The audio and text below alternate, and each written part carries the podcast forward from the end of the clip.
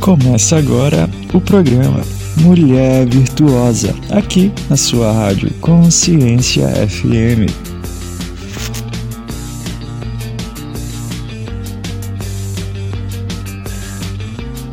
Ela fala melhor do que eu.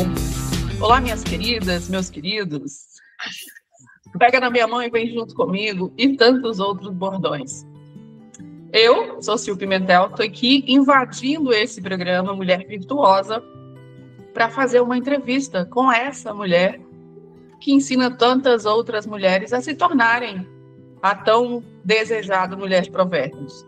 Mas a gente não vai falar só sobre isso. Eu quero convidar para fazer parte desse programa que é dela a nossa querida Juliana Santos. Juliana Santos, seja bem-vinda ao seu programa Mulher Virtuosa de hoje. Boa tarde, minhas queridas, meus queridos. Muito boa tarde. Nós estamos aqui juntos no programa que é meu, que é seu, que é nosso. E é muito bom poder estar aqui com vocês, poder estar aqui com a Sil. É saudade já da gente fazer isso, né, Sil? Pois é. E hoje, hoje vai ser algo muito especial, porque a gente vai falar desses seus 25 anos batalhando pela vida de tantas outras almas. Uau! E olha que eu nem avisei para ela. Pegou de surpresa, garota. Ah! Juliana Santos. Eu já vou começar falando sobre esses quase um ano e meio que a gente está juntas. Que a gente se conhece, que você entrou na minha vida com todo o seu conteúdo, com todo o seu conhecimento, com toda a sua intimidade com Deus, fazendo com que eu pudesse me transformar em algo que eu jamais pensei fosse possível, que é nessa florzinha de Jesus que você fala hoje.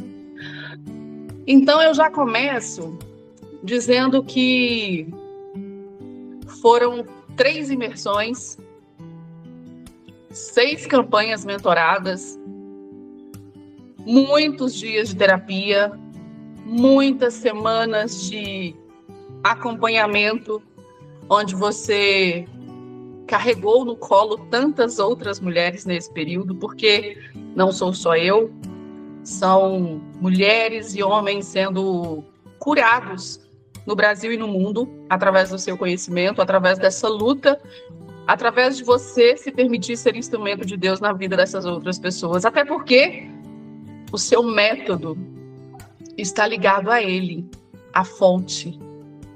Então eu queria te perguntar, a primeira pergunta no fundo do coração. Como é para você ter a responsabilidade de trazer para ele de volta tantas ovelhas? Uau!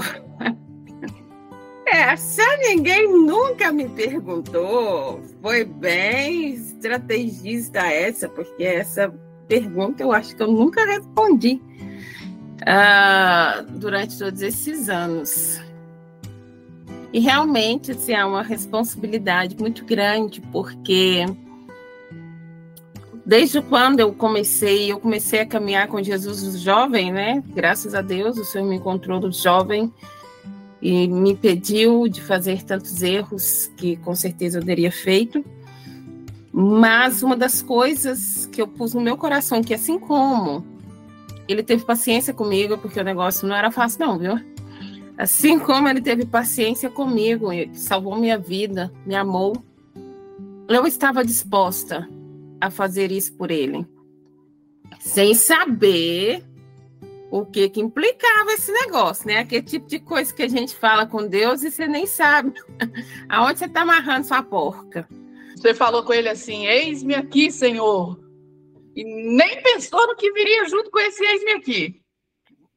Nem cogitei, nem pensei. Mas entendi que valeria a pena, né? Poxa, será ele que me salvou, que me remiu, que me amou, me deu uma nova história. Então, por que não? Só que realmente implica, claro que muitas renúncias, muitas entregas, muita dedicação, muito amor. Eu tive que aprender a amar as pessoas, porque eu não amava as pessoas. Eu não amava, eu tinha minhas feridas, assim como todo mundo tem, tive muitas feridas. E por isso não amava as pessoas, e nem os animais. Tem gente que ama mais os animais que as pessoas. Eu não amava nenhum nem outro. Então eu tive que aprender. Aprender a amar, a ver as pessoas como ele vê, a ver os animais como ele vê, a ver as crianças como ele vê. Tive que aprender. Então, realmente, assim, foi uma caminhada de, de desbravar outras terras, outras vidas, mas a minha própria vida. Eu sei que cada pessoa que cruzou no meu caminho, que tem cruzado, que vai cruzar, faz parte da minha transformação, do meu crescimento, do meu aprendizado, de quem ele é, de quem eu posso ser nele. Realmente é, é muito desafiador, muito lindo e muito, ah, como é que eu falo, recompensador, porque me faz muito feliz, muito feliz. É, mas, mas para chegar até aí, como você disse que é, existe um cuidado muito grande, porque o ser humano ele não está preparado para lidar com as próprias dores. E muitos seres humanos se colocam à disposição de outros para tratar as suas dores, não tendo as suas próprias dores curadas. E está aí uma grande responsabilidade, no seu caso especificamente, você passou por todo o processo, curando outras pessoas e percebendo, tendo a sensibilidade, porque você se entregou de fato a ele, você se permitiu ouvir dele. Olha, não é sobre ele, é sobre você. Então presta atenção nesse atendimento, presta atenção nessa paciente, presta atenção nesse movimento, porque não é sobre ele. Eu quero falar algo com você. E é uma coisa que você fala sempre com a gente, Ju. Por exemplo, no 6h45, que eu não mencionei nos primeiros tópicos aí da nossa conversa. Quando surgiu o 645 na sua vida, foi justamente para que você tivesse força de refazer a sua história num momento de grande crise, como você sempre fala. Mas para tomar essa decisão, foi preciso todo um processo, né? O 645 fez dois anos, três? Dois anos. O 645 fez dois anos, você está há 25 anos caminhando com ele. Então, nesse período todo, né, eu, eu chego a me arrepiar aqui, porque esse dia, essa, essa, esse programa saiu de repente, não foi nada preparado, até porque nada preparado fica mais gostoso. Eu, eu senti no coração de trazer para as pessoas que te acompanham esse mover, né? A importância de se conhecer em Cristo para poder tocar tantas outras almas perdidas, tantas dracmas, tantas ovelhas, tantos seres, tantas mulheres virtuosas, tantos exemplos que estão aí perdidos por se deixarem nas mãos de qualquer um. E não menosprezando os outros profissionais, estou dizendo especificamente da parte espiritual, do quanto é importante essa entrega de fato a Ele, para que você tenha uma vida transformada. Tem gente que não vai passar pelo esse processo, mas as pessoas que chegam até você automaticamente são almas desejosas do amor de Deus e nem sabem disso. Então, eu vou tocar um tiquinho mais fundo. É, você fala sempre quando ele fala alguma coisa com você e você quer ir por um caminho e aí ele pega e fala para você volta. Como é essa obediência? como, como chegar nesse nível de entrega, de obediência, de favor, de fé mesmo, naquilo que naturalmente não se vê, não se pode tocar. Eu quero ouvir de vocês. Hoje ela resolveu pegar pesado comigo. Que gracinha, né? Mas ela resolveu pegar pesado. Eu estou aqui me emocionando porque cada pergunta é um flashback de toda a trajetória. Porque realmente são 25 anos com esse Deus amado, esse meu Deus, e de duro aprendizado. Mas um aprendizado que às vezes a gente fala duro, aí o povo já olha e fala: nossa, Deus é terrorista. Mas duro aprendizado porque eu me permiti uh, uh, estar diante dele. quando, desde muito nova, eu sempre entendi certo é certo, errado é errado, não tem meio do caminho. Né? Então, se não tem meio do caminho, não tem jeito de eu pegar uma coisa errada e fazer ela ficar bonita e falar que é certo. Às vezes dá vontade de fazer isso. Nós somos tentados a embelezar feio e daí vai falar que nasceu bonito, né? Mas o certo é certo, o errado é errado. Minha mãe sempre foi desse tipo, minha mãe, meu pai, né? Num, assim, é uma criação que eu tive. Uh, a criação de antigamente era bem mais rigorosa do que a criação de hoje. Então, é, minha mãe sempre prezou por isso, meu pai sempre prezou por isso. Mesmo porque eu vim de uma família, como muitas, muitas famílias, então, uma família delicada, uma família com dificuldade, o meu pai doente. A mãe precisou confiar muito na gente. Então, para isso, para ajudar ela dentro desse processo, a gente precisou ser, ter um bom caráter, assim, ao menos ser pessoas confiáveis. Ser pessoas confiáveis para ela, para fazer fácil a trajetória dela, que era uma trajetória difícil de muitas guerreiras, muitas mulheres que educam seus filhos, que tem que ajudar o marido, que tem que acordar todo dia cedo e matar um leão. Né? Não é matar a ovelha, ou o viadinho, ou sei lá o que, não. É o leão mesmo. Ela tem que. Que é uma luta realmente para a mulher quando ela tem filhos e quando ela tem tem que lidar com a sociedade e não e a ajuda masculina é pouca. Tenho certeza que meu pai faria muito mais se ele pudesse. Mas que eram os dois que matavam os leões. Mas eu lembro que a nossa vida era muito mais fácil quando papai estava bem. E depois, quando ele adoeceu, assim, meu mundo caiu, o mundo nosso caiu, ficou muito difícil a vida. Então, nós precisávamos ser pessoas confiáveis, crianças confiáveis, né? E isso realmente, assim, é, eu acredito que eu nasci na família certa. Tive. Todo mundo nasceu na família certa, né? Então, o que a gente é hoje tem a ver com aquilo que a gente aprendeu também quando a gente era mais novo. E dentro disso, até mesmo por lidar com a enfermidade do meu pai, meu tio era pastor de igreja, ia lá ler a Bíblia para ele, meu pai não enxergava. E aí meu pai me chamava para eu, como eu era filha mais, eu era filha do meio, só filha do meio, a mais tranquila e a mais que gostava muito de ler, meu pai me pedia ler a Bíblia para mim. E aí eu leio a, li a Bíblia para ele, mesmo sem conhecer a minha família de origem católica, espírita. Então, mesmo sem conhecer aquilo que estava sendo escrito, para aliviar a dor da alma do meu pai, eu li a Bíblia para ele, que ele nunca praticou sem problema, mas eu fiz a minha parte. Então, com aquilo, eu realmente, assim, entendi que existia um Deus.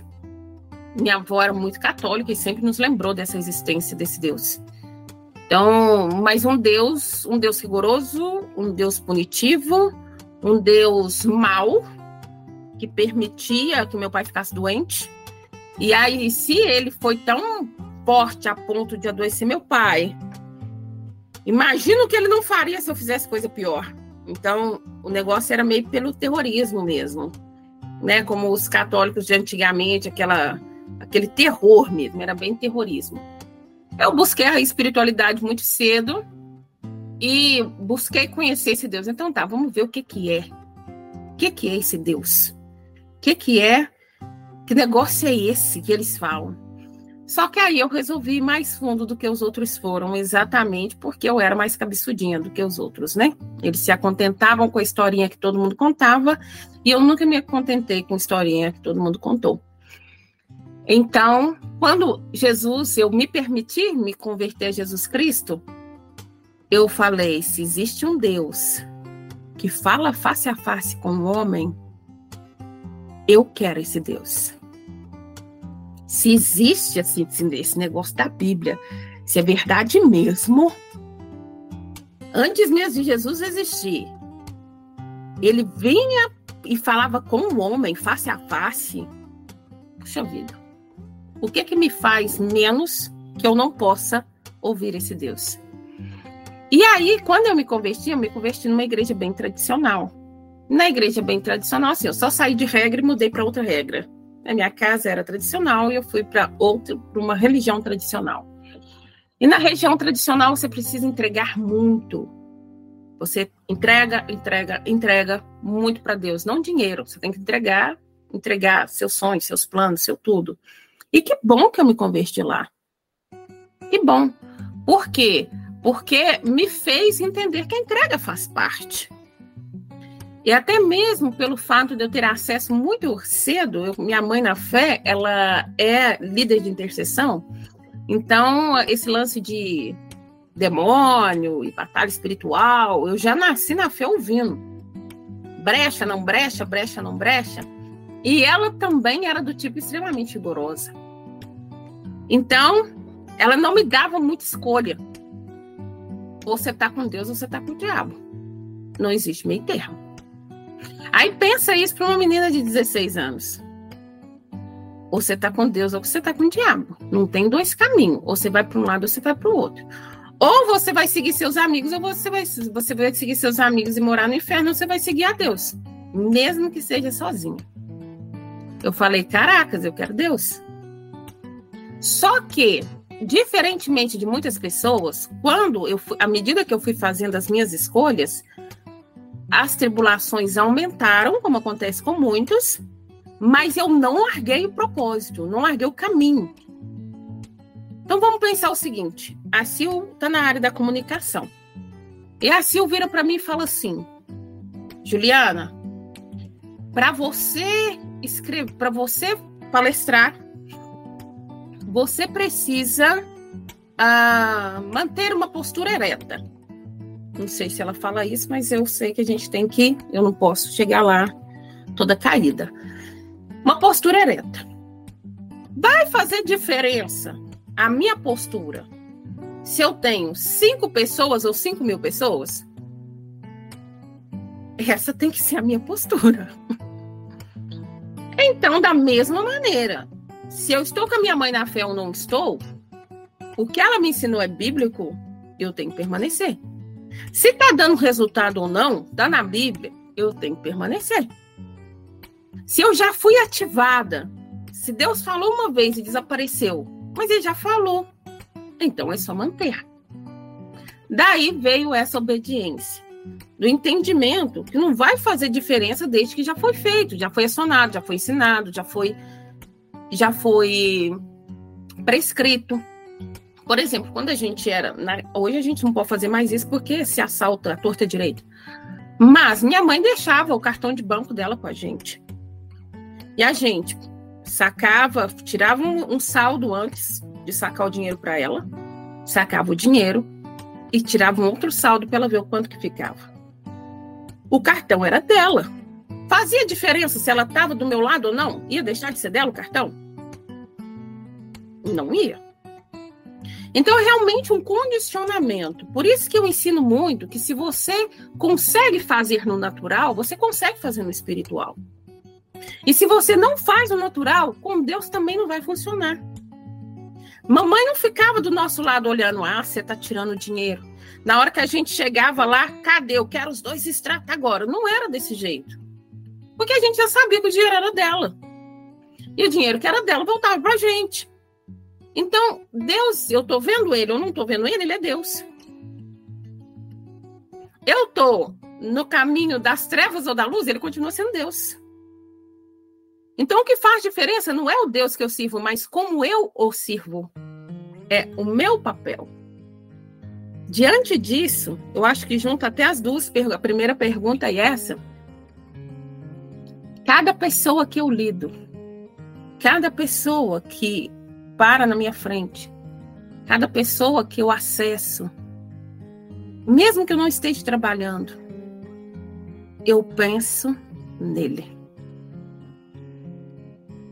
Porque ele está me vendo de qualquer jeito. É sobre isso.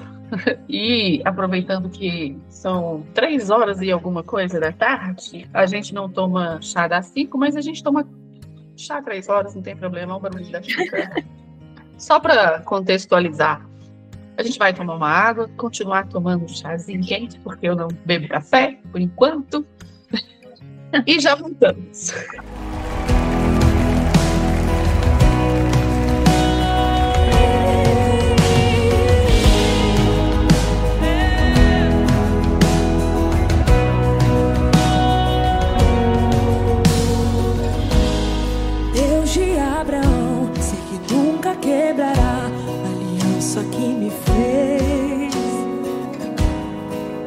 consumado já está. E o que prometeu, ele cumprirá. Mesmo em meia ao vento e à tempestade, eu firme estarei. Que eu possa entender se ele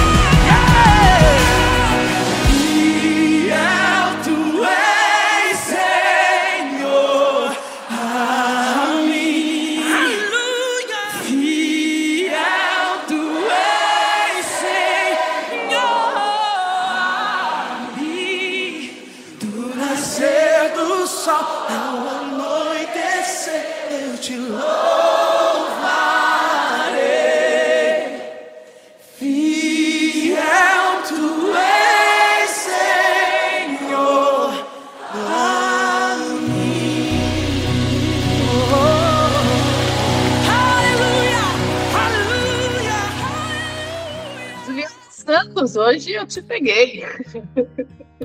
Pegou sem me abraçar. Mas é, é um abraço gostoso.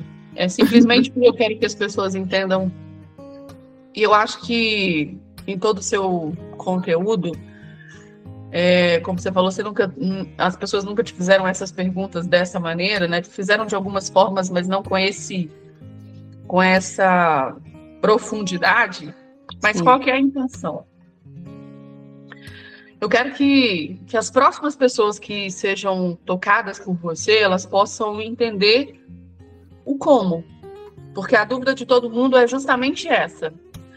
O como. Porque a gente diz, ah, o como é dele. Mas para que o como dele funcione, eu preciso estar disposto. Eu preciso, de fato, querer me entregar. E quando você, né, você se converteu com 16 anos. Eu me converti com 38. Então é uma diferença muito grande, né? E assim, você vivenciava algo que eu não vivenciava. Então são, são universos completamente diferentes, épocas completamente diferentes, é, épocas no sentido de, de contextualização. Ah, tá cheio de palavra difícil hoje. Mas nessa, nessa, no que eu quero mostrar para as pessoas que vão acompanhar esse programa, e eu acredito que você possa aproveitar e cortar esses pedaços para jogar lá nas redes sociais, porque a gente vai fazer com que as pessoas entendam é, não quem é a Juliana Santos, porque você deixa claro isso todos os dias no 645, todos os dias aí nas lives, nos seus conteúdos, nos treinos, nos, nos cursos, nas mentorias. Mas é, hoje eu estou diante da, do humano, Juliana Santos. Porque nós conhecemos a terapeuta, nós conhecemos a mentora, nós conhecemos a, a mulher que trata a roda da vida, a roda da fé e tudo mais. Mas hoje eu quero que as pessoas percebam a mulher Juliana Santos com as suas peculiaridades. Falei que hoje está cheio de palavra difícil, mas as peculiaridades no tratamento dessas almas que retornam para Cristo através da sua disponibilidade, da sua obediência. E aí, vamos lá, mais uma pergunta de flashback. Novinha, 16 anos, eu tenho certeza de que é, você tinha planos para sua vida, você pensava o que você queria para sua vida, que você queria uma história diferente, né? você vivia num contexto é, desafiador como tantas outras pessoas, mas você tinha planos, né? você queria algo. E quando você chega para ele e ele tem outros planos para a sua vida e através da sua vida, eu quero saber de você como que foi a sua primeira vez com ele, cara a cara, face a face. Olha, gente, acho que é quer fazer eu chorar. Comigo aconteceu igual com vocês. Porque, emocionalmente falando, por mais que eu era muito nova, esse negócio de você. Meu pai morreu, gente, eu era muito nova também. E esse negócio de você ter uma vida difícil é muito difícil. É claro, né? Por isso que fala vida difícil. É muito difícil. Realmente é muito difícil. Eu tinha planos de. Principalmente porque meus pais sempre investiram na gente a nível estudo. E minha mãe sempre dizia: Eu cheguei até aqui, vocês têm que ir além de mim. Então, minha mãe, assim, conheceu a pessoa dela, assim. Um dia vocês precisam conhecer minha mãe, porque minha mãe, como mãe, é mulher porreta. E, assim, eu pensava, se ela, ela. Você sabe que é uma mulher que fala a mesma frase a vida inteira? Eu cheguei até aqui, vocês precisam ir além de mim. Eu cheguei até aqui, vocês precisam ir além de mim. Então, essa mulher, ela chegou até um casamento e teve seus filhos, então eu precisava daí para mais. Ela chegou até o curso técnico, então eu precisava daí para mais. A, a vontade de agradar, como todos nós já quisemos o dedo positivo da mamãe. E eu queria o dedo positivo da mamãe. Então, eu tinha o sonho, sim, eu, eu era técnica em química e eu queria formar em, em química, queria ter a faculdade de química, queria ter uma rede de laboratórios e entrar na área labo laboratorial, desenvolver de repente a cura da diabetes. Meu pai era diabético. Desenvolver talvez a cura da diabetes ou contribuir, escrever alguns artigos, porque quando eu tive a oportunidade de escolher o técnico, eu poderia ir para o lado digital da época e cuidar dos bastidores do digital, ou a química, e eu pensei naquilo que eu queria, porque minha mãe era enfermeira, então era o mundo que eu estava lidando. Meu pai tinha sido doente, então eu queria ser a master, entende? Eu queria ser a dona dos laboratórios, dona de farmácia, dona de. Era essa área que eu queria. Porque era isso que eu estudei. E eu ia me formar, ia formei o técnico, trabalhei na área de coloração, área farmacológica, um tanto de áreas para eu poder entender realmente a química e iria para a área laboratorial. E ali eu tenho certeza que o céu era o limite, entende? Era o que eu pensava. E eu já me via, esse negócio de se ver tal, eu já me via lá. Só que aí Jesus entra na minha vida com 16 anos e realmente ele quebrou todos os meus planos todos os meus planos. Mas quando ele chegou, eu estava emocionalmente mal. Eu fiquei mal nova, com 16 anos. Mas foi um momento em que, assim como todos nós temos o nosso momento de desespero, eu realmente me estava desesperada. Só que eu achava que eu ainda segurava alguma coisa, dava para ir, né? Não é isso que a gente faz?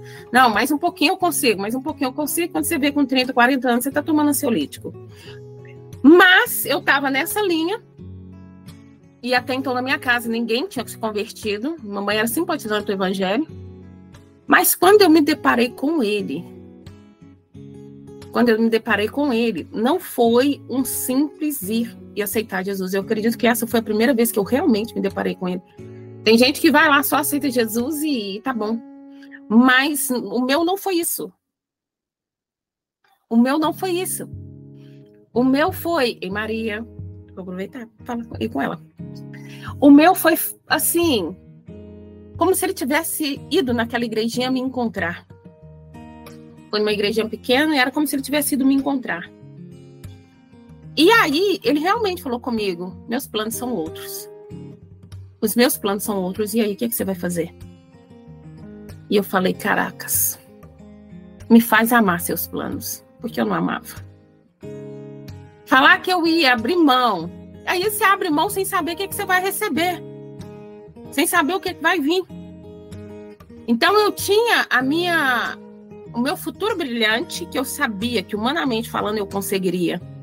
É só estudar, acessos certos, investimentos certos e eu conseguiria. Tanta gente consegue. Uma coisa certeza de certeza faria sociedade com outro colega de faculdade e a gente teria, ainda mais aqui em Divinópolis, esse ramo aqui é um ramo fantástico. E aí, o plano dele não era o meu. E eu falei, me ensina mal o seu, então. Porque não combinou. A primeira coisa era que laboratório não tem gente. E Deus ama pessoas. Se eu quisesse seguir o plano dele, eu ia ter que aprender a lidar com gente. E eu não sabia lidar com gente. Vocês acham que eu sempre fui essa florzinha comunicativa, amável? Hum, não sabia lidar com gente. Eu gostava da solidão e era muito feliz no meu sozinho. Eu gostava de fazer tudo do meu jeito, da minha forma. E se eu tivesse que ajudar alguém, era só quem, quem eu quisesse ajudar. Não é muito diferente muita gente, não, desse jeito que eu era. E eu falei, Deus, eu estou disposta a ir, mas o senhor vai ter que me fazer amar o seu plano, porque eu não gosto dele. O que eu gosto é isso, o que eu quero é isso. E, e pior ainda, que eu ainda ia ter que enfrentar a minha mãe, aquela que eu falei para vocês que era fera, porque o meu plano estava no plano dela. Entende? Eu era o orgulho da mamãe. Quando eu mudei para seguir o plano de Deus, eu deixei de ser o orgulho da mamãe. Eu perdi o orgulho, o dedo positivo dela. E durante anos eu fiquei com o dedinho para baixo Foram anos tendo que lidar com a raiva dela nas minhas escolhas. Então eu perdi o que eu tinha de mais sagrado. E ela era sagrada na minha vida. Ela era a opinião dela. Era, nem sei se ela está ouvindo esse programa. A opinião dela era tudo para mim. Tudo. Tudo para mim. Poder fazê-la feliz, mesmo porque eu entendia tanto que ela sofreu na vida. Era tudo que eu queria. Era o meu objetivo. Sabe? E aí compraria a mansão para minha mãe, pagaria alguém para dirigir para ela, daria para ela, ela nunca mais ia ter que lavar um banheiro, porque minha mãe fazia bico de todos os lados para poder sustentar a gente. Ela nunca mais ia ter que lavar banheiro. Ela era enfermeira, técnica em enfermagem, mas ela pegava todos. Eu me emociono em falar isso, porque assim, em alguns banheiros eu ajudei ela a lavar laboratório, hospital, para pegar bico, para poder garantir os nossos estudos, a nossa fruta. Eles faziam, as enfermeiras, as, as técnicas faziam mutirão quando a prefeitura soltava um dinheiro para faxinona mesmo, de UPA, de não sei das quantas, e a gente ia junto para poder ajudar a mamãe a ganhar mais dinheiro. Então, tudo que eu queria é que a mamãe não precisasse passar mais por isso. Era tudo que eu queria. Não era humilhante, é digno, mas eu queria uma vida mais fácil para ela. Quando meu pai, Deus, me oferece outra coisa e eu ia ter que abandonar o meu plano de vida e o futuro da mamãe, a aposentadoria dela. Realmente foi difícil. Porque eu atirei no escuro. E talvez eu teria que ser realmente a lavadora de banheiro o resto da vida, porque eu eu abri mão da faculdade, eu estava na época de fazer minha faculdade, abri mão da faculdade. Não abram mão das suas faculdades a não ser que você tenha um esquema assim com Deus. Abrir mão da faculdade, abrir mão dos meus amigos, abrir mão, abrir mão, abrir mão. Eu fui abrindo mão, abrindo mão até eu não ter nada mais. Não tinha mais o amor da minha mãe. Tinha, né? Porque mãe sempre ama. Mas eu não tinha mais a admiração dela. Meus irmãos pegaram outro caminho. Meus amigos se tornaram de sucesso. Uh, na minha igreja eu não tinha apoio. Eu fiquei sozinha. Eu e ele. Só isso que sobrou para mim. Eu e ele. E quando só sobrou isso, eu fiquei com ele.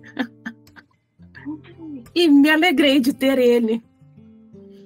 Enquanto todos os meus amigos, porque tinham dinheiro, ia para os amigos da, da igreja, iam para hamburgueria, iam, não sei para onde eles iam, passear para as praças, os jovens, né? Eu ia, ia para casa orar em línguas, porque só me sobrou ele. E lá eu agradeci a ele por ele ter ficado, porque ele não foi embora. Tá bom que as escolhas foram minhas e foi ele que me chamou, mas ele não foi embora ele estava lá. Então, cada vez, desculpa eu me emocionar, mas cada vez que ou eu não tinha, ou virou prática, assim, sair da igreja, parar minha atividade, o que eu estou fazendo, eu vou orar, vou orar, eu quero ele. Estudava, trabalhava, eu vou orar. Chegava em casa, curtia a minha mãe, meus irmãos, e eu ficava para orar. Virou um hábito que mesmo quando eu tinha como, quando alguém me oferecia, quando eu tinha dinheiro, porque eu também trabalhava, né? Eu tinha dinheiro, eu escolhia ir encontrar ele. Eu escolhia encontrar ele. E aí, nisso, eu já tinha mudado de igreja, mas tinha aquele cântico que eu gosto muito de cantar, aquele corinho. Quando eu cheguei aqui, meu Senhor já estava. Quando eu cheguei aqui, meu Senhor já estava. Aí eu acabava a minha atividade, a rua, aquilo que eu precisava organizar, fazer. Eu pensava nesse corinho e falava: ah, eu acho que ele está lá em casa me esperando. Espera aí que eu tenho que correr porque ele já chegou antes de mim. Então, cada momento cada momento que eu chegava, seja morando num bairro distante quando a gente morava, depois a gente mudou para o centro, o Senhor me tirou do bairro, me pôs no centro. Mesmo que fosse isso, ele já estava e meu coração ansiava para encontrar ele, porque era só ele que tinha sobrado. Hoje, Mesmo eu tendo tantas pessoas, tenho quatro filhos, é impossível ficar sozinha. Ah, o meu marido, amigos, você aqui da rádio, mesmo eu tendo, eu sei que o que resta para minha vida é ele. Mesmo que ninguém possa me ouvir, mesmo que ninguém possa me ver, o que resta é ele. Pois é. Eu falei com vocês que hoje seria um dia muito especial. Um dia diferente. Onde eu falaria com vocês quem é a Juliana Santos. Não a mentora, não a terapeuta, mas a, a mãe na fé, a irmã querida, a pessoa que acolhe que aprendeu a acolher, aprendeu a gostar do ser humano, aprendeu a amar o ser humano. A mulher que nos ensina a falar com Deus, com esse Deus que muita gente não conhece, porque as pessoas, as pessoas ainda pregam que Deus é ruim, que Deus é mau, que Deus é punidor, punitivo, que Deus não gosta de cara feia, que Deus não gosta de mimimi. E, e uma palavra, Ju, que para mim, você que me conhece, conhece a minha história, que foi uma coisa muito bonita para mim enxergar dessa forma, é que Deus é Pai. Isso. E nessa hora eu me, eu me emociono porque eu, eu, eu, eu, é o pai que eu queria ter tido. É o pai que eu queria ter corrido para os braços dele. E que eu não sabia que ele sempre esteve ali. E quando, quando você me chamou para fazer esse programa com você, e eu falei, bora, vamos fazer agora. E você falou, não, não vai dar tempo e tal. Eu falei, então tá. E aí fui fazer o que eu estava fazendo até para que pudéssemos estar aqui juntas. Deus falou para mim assim: eu quero ela. De novo.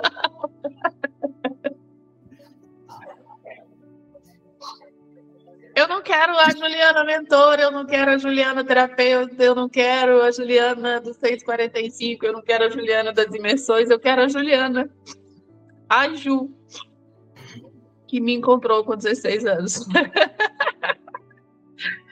Você fica brava, sua, você né? fica brava com ele. Porque eu tava ali e eu só falei assim, cara, eu acho que ninguém fez isso com ela. E como você é ousada, você não tem vergonha na cara, é você que vai fazer isso. Ai, Deus, você é lindo demais. Não é? E aí, é... essa Ju que a gente a gente ama no primeiro encontro, no primeiro olhar, no primeiro ouvir, no primeiro no primeiro momento mesmo, porque a gente te vejo como a resposta de Deus para as nossas vidas. Você é a resposta de Deus para a minha vida, para os meus sonhos, para a realização de algo que eu jamais pensei ser capaz na minha vida, de ser a Sílcia, a menina, a mulher, a mãe, a esposa, a eu hoje não preciso forçar, e não que, que tenha sido forçado, mas a circunstância hoje é diferente, mas eu não preciso amar os outros, eu posso me amar e amar os meus sem entregar amor para ninguém, para as outras pessoas que não entendem o que, que é isso. Mas isso só foi possível porque eu te encontrei, porque ele fez a gente se encontrar de alguma maneira. E não foi no 645. foi, foi num momento muito desafiador. E que a única coisa que eu tinha era algo que ele me deu. De tantas outras coisas que ele me deu, mas a única coisa que eu tinha para para honrar é, aquilo que você faria na minha vida, né? Era isso aqui. O que ele me deu. Um canal de comunicação para que eu pudesse levar a palavra dele para tantas outras pessoas. Tentaram entrar todas as possibilidades possíveis aqui e você foi parte disso muitas vezes onde eu onde eu renunciei mesmo necessitada naturalmente eu renunciei porque aqui não é, não é meu aqui é dele e o que as pessoas o que as pessoas precisam entender e, e perceber a, a, partir de você, Ju, e vou te chamar de Ju, porque agora é a Ju, é, é essa entrega, é essa obediência, é esse, esse se doar, se doar da maneira como ele gostaria de estar. Eu falo, eu falo, vou falar é, sem temor, com muito respeito, mas sem temor no sentido de eu sei que eu não vou estar tá, é, te colocando acima dele. Mas nesse momento, você é o braço dele, é a mão dele na vida de muitas outras pessoas. Aquelas pessoas que não se permitem ser tocadas porque estão tão feridas, tão machucadas, tão enganadas por esse mundo onde Deus não pode ser chegar perto de você, quando Deus não pode falar com você, quando você não tem o direito de ouvir a voz de Deus, você é o braço que ele estende. Não tem um, uma pintura de um, de um, de um pecador, o Michelangelo, onde ele a Deus estende o braço dele e, e, o homem põe na pontinha do pé e consegue tocar o dedo de Deus. É assim que eu te vejo. Não te colocando no pedestal, não te colocando em, em altares, não te colocando no lugar dele. Mas tem tantas outras pessoas que não conseguem chegar a ele como você faz com a gente. Então, esse programa hoje é para dizer que você é aquele braço. É a extensão do braço dele nas nossas vidas. E, e essa extensão é que alcançou a mim, aqui em Belo Horizonte, alcançou a Adri, lá em Londres, alcança a Fernanda, lá em Orlando, alcança tantas outras mulheres, a, a Ana em Fortaleza, a Sabrina no Rio, a Rose em Ribeirão, a Tati Nova Lima, ai meu Deus, a, a, a Rubênia em Conselheiro Lafayette. Você entende? Você consegue entender quem é você nas nossas vidas? Sil, você falando isso agora, eu eu acho que eu já estava com uns 22 anos. 22, 23 por aí. E durante muito tempo, a minha oração foi essa frase que você falou. Eu quero ser a extensão do seu braço. Eu quero ser a extensão do seu braço. E se falando isso hoje, eu, eu sinto de Deus o sim. Filha, tem como, é possível. Eu preciso de pessoas que sejam extensão e você consegue ser eu vejo a aprovação de Deus. Por isso, realmente, quem estiver ouvindo, não pense que, que existe algo a mais. Mas é realmente Deus falando comigo sobre isso, porque eu orei muitos, muitos dias, muitos meses, muitos anos. Quando eu pensava em ministério, quando eu pensava em, poxa vida, o que eu vou fazer da minha vida? E quando eu tinha as minhas limitações, porque quando eu entreguei tudo, eu fiquei sem rumo. Falei, e agora? O que eu vou fazer? Parei meu processo de faculdade, não, não, não me esforcei para passar, não, não entrei para a faculdade.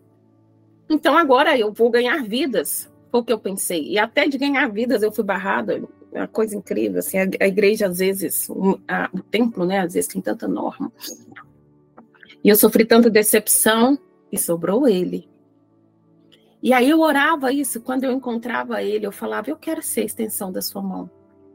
Porque durante a minha caminhada, os meus discipulados, o tirar da caraca, faltava gente para poder fazer isso comigo. Para facilitar meu caminho, para facilitar meu acesso, para pôr um remedinho na minha dor e para dizer, Ju, vai pela direita, vai pela esquerda. Faltava gente. E nem todo mundo consegue abrir mão da vida para poder ficar buscando de Deus um passo a passo, me dar o próximo passo, próximo passo, próximo passo. Eu me dediquei a isso. Nem todo mundo consegue. Mas eu sei que quando nós temos mentores, discipuladores, pastores, que realmente não comem a gordura, que realmente não são opressivos, que realmente não se acham donos, não têm mania de controle, quando nós encontramos pessoas que são extensão da mão de Deus, o caminho é facilitado. E eu orei tanto para ter uma pessoa assim na minha vida. E Deus nunca que me deu. Nunca que me deu alguém para facilitar meus processos. Até a minha grande crise. Na grande crise, o Senhor levantou um grande homem de Deus, que hoje é meu pastor, para poder falar: minha filha, vai por ali, não vai. E, mas ele também não tinha muito tempo para me ajudar o passo a passo. Ele me trazia palavras toda vez que eu me permitia pedir socorro. Ele me trazia uma palavra. Mas isso faz tanta falta. Essa pessoa que te fala, anda mais uma milha, desiste não, vai dar, vamos, vamos, vamos. Faz muita falta, porque chega um momento que a nossa força acaba. Chega um momento que você fala, poxa vida, eu estou batendo nessa tecla, estou batendo, e nem Deus me ouve. Para que, que eu estou batendo isso aqui? Nada acontece, nada acontece. E a gente entra num desespero emocional terrível. E se você não tem um, um hábito com Deus, uma fé nele, de maneira a segurar a sua fé, o negócio dá meio oscilada mesmo. Dá meio um, você meio que vê umas ondas. Mas se você tem alguém para você recorrer e falar assim, por favor, me liga, tô precisando falar com você, me ajuda aqui. Tô, vou matar 10, não é só um não. Agora é a hora que eu vou torcer igual pescoço de galinha. E você tem alguém para falar assim, ei, pega as famonhas de água. Peraí, vamos pensar outra coisa. Se existe alguém, você esquece do pescoço da galinha. Fica mais fácil. Então, o que eu orei muitos anos foi isso, Deus, eu quero ser facilitador de acesso. Facilitadora de processos, de acessos, de acesso a Ti. Facilitadora de entendimento. E a primeira vez que o Senhor falou comigo, eu queria muito ir. Sabe o que eu queria? Ah, já que a minha vida tá. Entreguei tudo para Deus, sobrou nada para mim. Deus, então pega e me coloca lá na faixa de Gaza porque eu vou dizer, eu não nego Jesus. E aí eles vão me parar, eu vou morrer pronto, fiz a minha entrega. Tem mais nada, vou fazer da minha vida, deixa eu evangelizar uns 10 lá, depois vão me pegar, e aí, tal, que é coisa louca, lá é coisa louca. Nem para lá Jesus quis me deixar aí. Eu falei, não, Deus, nem para morrer por ti. Não posso nem ir lá morrer por ti. Tanto missionário tá indo, não quer ir, eu queria não ir, só não deixa eu ir. E aí o Senhor sempre fala comigo, existe um caminho mais excelente existe um caminho mais excelente. Mas o que pode ser mais excelente do que eu dar minha própria vida, não negar Cristo e meu sangue derramado na terra em favor de alguns, mas você morrer todos os dias em favor de alguém? Ai, todo dia. É muito bom, viu, gente? Tô reclamando, não. Mas é todo dia, uma paciência a mais, um passinho a mais. E você fala uma coisa, aí você fala de novo, e você fala de novo, e você fala de novo, e mais uma vez a pessoa não te ouve, e você fala, Deus amado, eu amo. É muito bom. Ela, ela tá falando assim exclusivamente de alguém, tá, gente? Sim. você fala pra ovelhinha, né? Algumas ovelhinhas você fala assim: pega esse caminho que é mais fácil. O ovelhinha fala: não, eu quero mais difícil. Você tem certeza? Eu acho que você não devia ir pro mais difícil. Pega o mais fácil, vai dar certo, vai ser mais rápido. Não, não dou conta, não tem jeito. Não, mas eu quero isso aqui, tá bom, Jesus. Oh, Jesus. E aí o senhor fala: não larga a mão, não. Aí a pessoa dali, e eu no meu interior falando, vou deixar, Jesus, vou deixar, porque sabe, aí bate a cabeça e depois volta. Aí o senhor de cá falando, larga a mão não, larga a mão não, porque você já me deu trabalho, então agora vai. Segura a mão, segura a mão. Gente, não larga minha mão não, fica aqui comigo. Eu tô aqui para te ajudar. Porque Jesus está aqui me falando, então deixa eu ir. Tô aqui, tô aqui bonitinha, viu, pai? Tô aqui para te ajudar. Então, não larga minha mão, não vai dar certo. Você quer o caminho mais difícil? Nós vamos junto no caminho mais difícil. Tem problema não.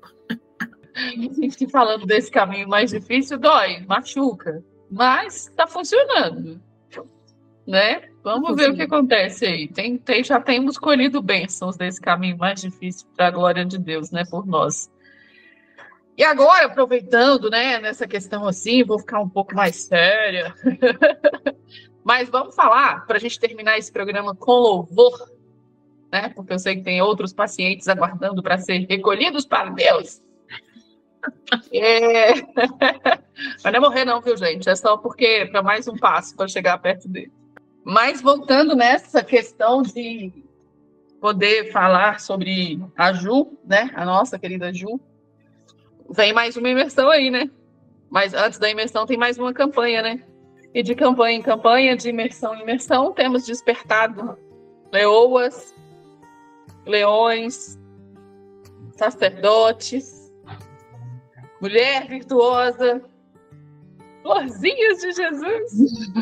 E é, é isso. Eu queria que você deixasse aí as suas considerações finais.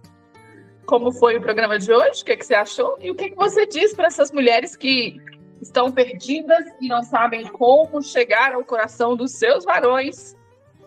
Porque elas nem sabem que elas também são florzinhas e que elas podem, de fato, ao tomar uma decisão, a, dec a, a melhor decisão da vida delas, elas podem transformar o mundo delas de fato. A casa, os relacionamentos, a criação dos filhos, as finanças, porque afinal de contas, o que Deus faz é completo, né? Ele não pega, ele não faz um pedacinho aqui e passa para outro. Quando ele escolhe alguém para fazer o passo a passo, é o passo a passo completo. Então diga aí, porque eu já peguei na sua mão e não largo mais. Eu também não largo a sua, Sil. Gente, a Sil falou ali, eu vou, vou estender só um pouquinho, porque dentro dessa trajetória, acredito sim que tudo que eu aprendi, tudo que eu passei, cada pessoa que me doou um pouco e que eu doei um pouco, e que me ajudou nas minhas crises, porque aquilo que eu ensino é o que eu pratico.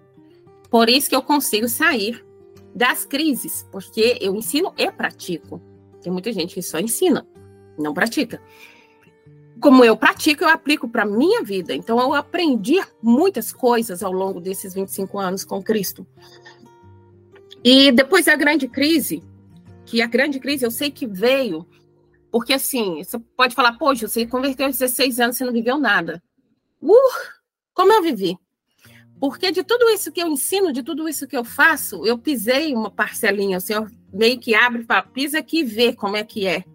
E aí ele me tirava. Eu tinha experiência, a experiência de crises, e ele me tirava.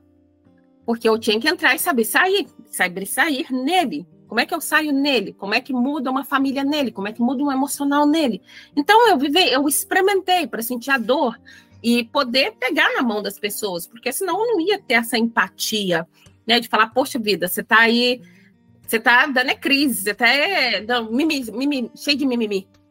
Eu me compadeço do seu mimimi, porque eu já fui mimizenta, eu pisei nisso, e birrenta, mimizenta e etc. Então, o que, que acontece? Depois da grande crise, ou durante a grande crise, a solução da grande crise, foi surgindo essas coisas que a Sil falou. Não que eu não tivesse, porque eu já era terapeuta, já cuidava, já dirigia a escola aliança, já ensinava, já ensin, é, ajudava na libertação, nós já tínhamos seminários e tudo. Mas, com a experiência da grande crise, que realmente aquilo ali foi o caos, e sair de tudo aquilo ali foi realmente muito difícil, mesmo porque eu já tinha filhos, é, é uma dor muito forte, é uma coisa muito difícil, mexe com toda, toda a gente, quando destrói a família da gente. E, e até então eu não tinha eu não tinha a experiência de sofrer no casamento, porque meu casamento era abençoado, apesar de alguns problemas, mas a gente era abençoado.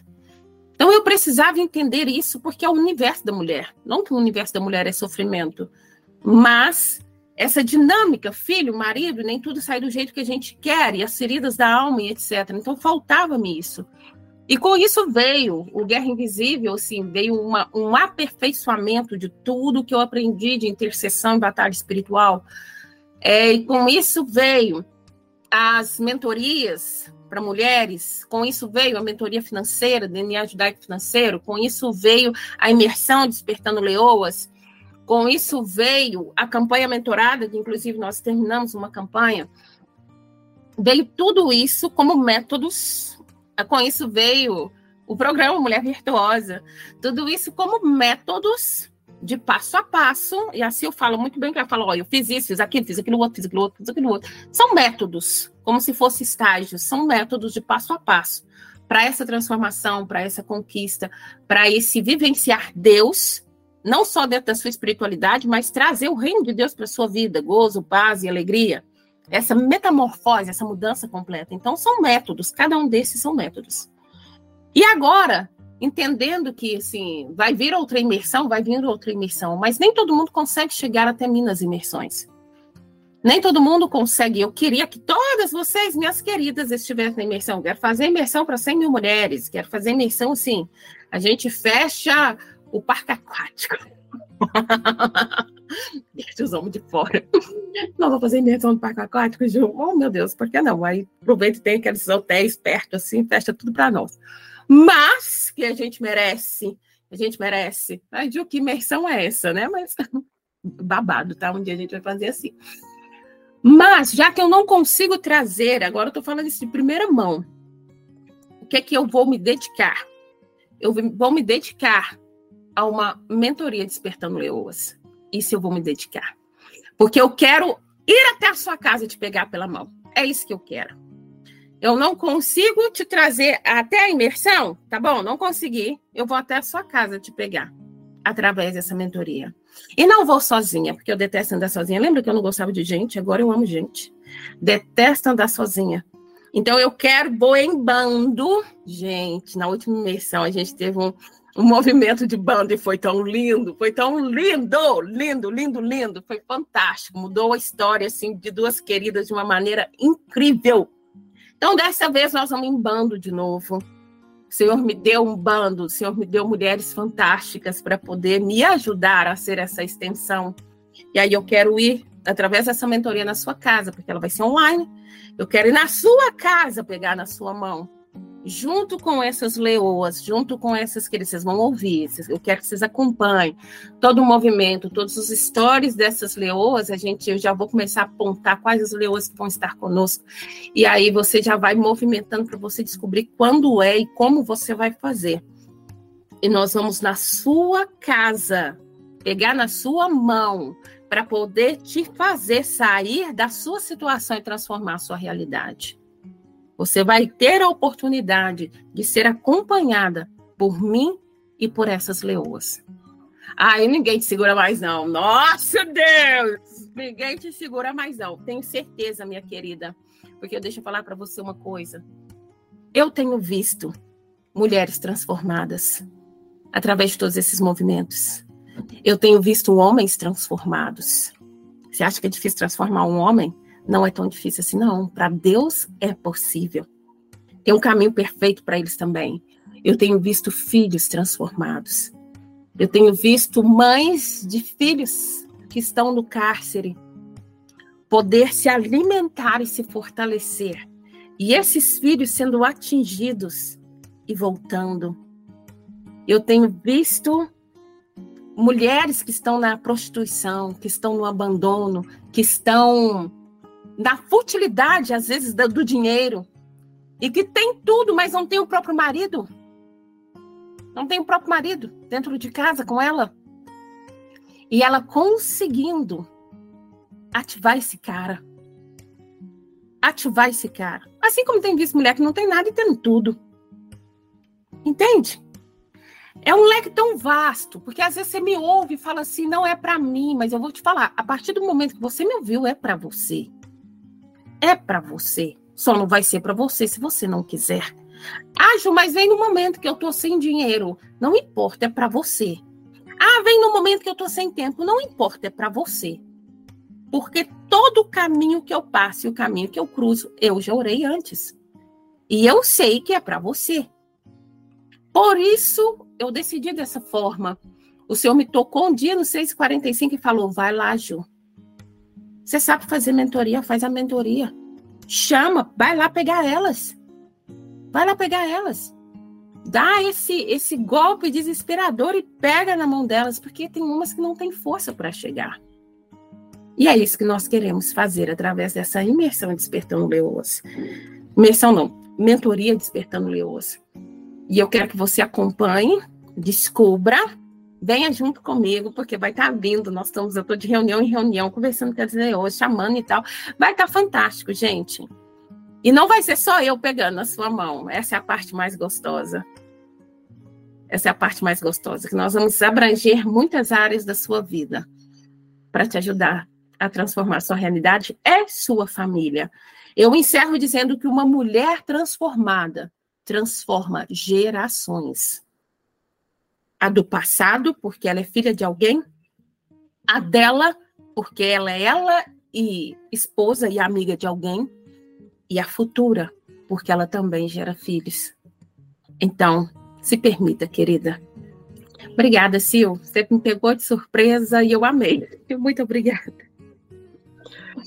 Então é isso, gente. No próxima semana a gente volta com Mulher Virtuosa, com a dona do programa. Beijo grande, gente. Você acabou de ouvir aqui na Rádio Consciência FM o programa Mulher Virtuosa. Nos vemos na próxima semana.